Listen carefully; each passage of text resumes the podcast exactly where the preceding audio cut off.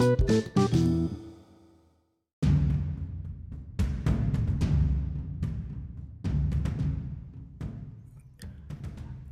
jumpa lagi dengan saya Christian Guswai. Dalam suasana akhir tahun, dalam suasana liburan kita akan menuntaskan faktor penentu penjualan terakhir, yaitu segala sesuatu yang bisa dirasakan indera pengecap, yaitu yang bisa dirasakan oleh lidah. Dan bagaimana indera pengecap bisa membentuk suasana toko dan membantu meningkatkan penjualan. Di Indonesia, membangkitkan suasana toko dengan indera pengecap memang sangat jarang terlihat. Tetapi di negara lain seperti di Bangkok, ketika kita memasuki toko, akan terasa suasana meriah karena banyak sekali produsen makanan dan minuman menawarkan makanan dan minuman yang bisa dicicipi pengunjung toko karena dimasak langsung, masih panas, semua makanan terasa sedap dan itu membangkitkan keinginan untuk membeli produk yang dicicipi. Demikian juga dengan produk minuman yang ditawarkan. Mengapa cara menawarkan makanan dan minuman adalah cara yang efektif? Pertama, pelanggan mungkin belum tahu keberadaan produk kita. Selain bisa mencoba dalam jumlah sedikit dan tanpa risiko, ada kesempatan bagi SPG untuk mempromosikan keunggulan produk kepada pengunjung toko.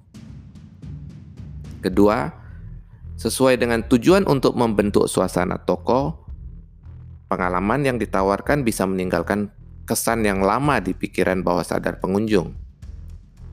Suatu saat, ketika mereka mengkonsumsi makanan dan minuman bisa saja teringat kembali pertama kali mereka merasakan pengalaman menikmati produk tersebut kali pertama. Pada diri manusia ada pikiran bawah sadar yang mendorong pikiran sadar, sehingga koleksi pengalaman belanja yang salah satunya diserap melalui indera pengecap akan mengendap dan bertahan lama.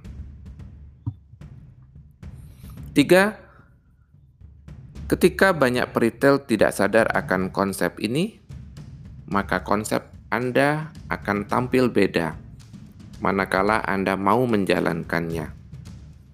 Aroma masakan yang dimasak akan terkombinasi dengan indera penciuman pengunjung, sehingga membangkitkan keinginan untuk mencoba langsung, sehingga memberi pengetahuan akan rasa makanan atau minuman sehingga mereka berani untuk membeli.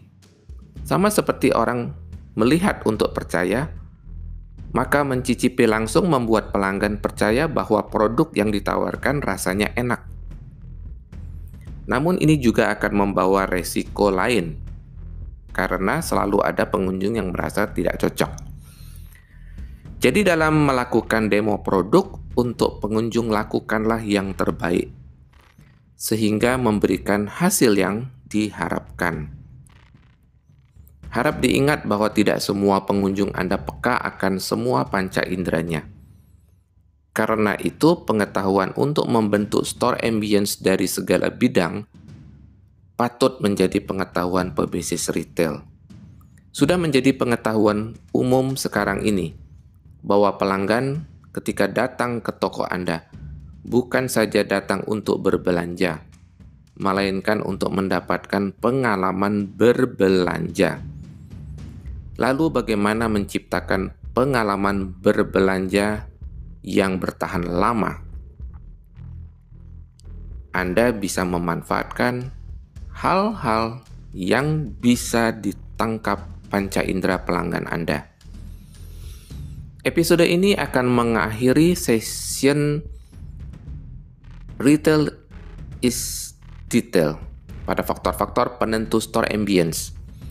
Jika Anda kelewatan faktor-faktor pembentuk store ambience lainnya, maka Anda bisa simak episode-episode podcast Retail Guru sebelumnya.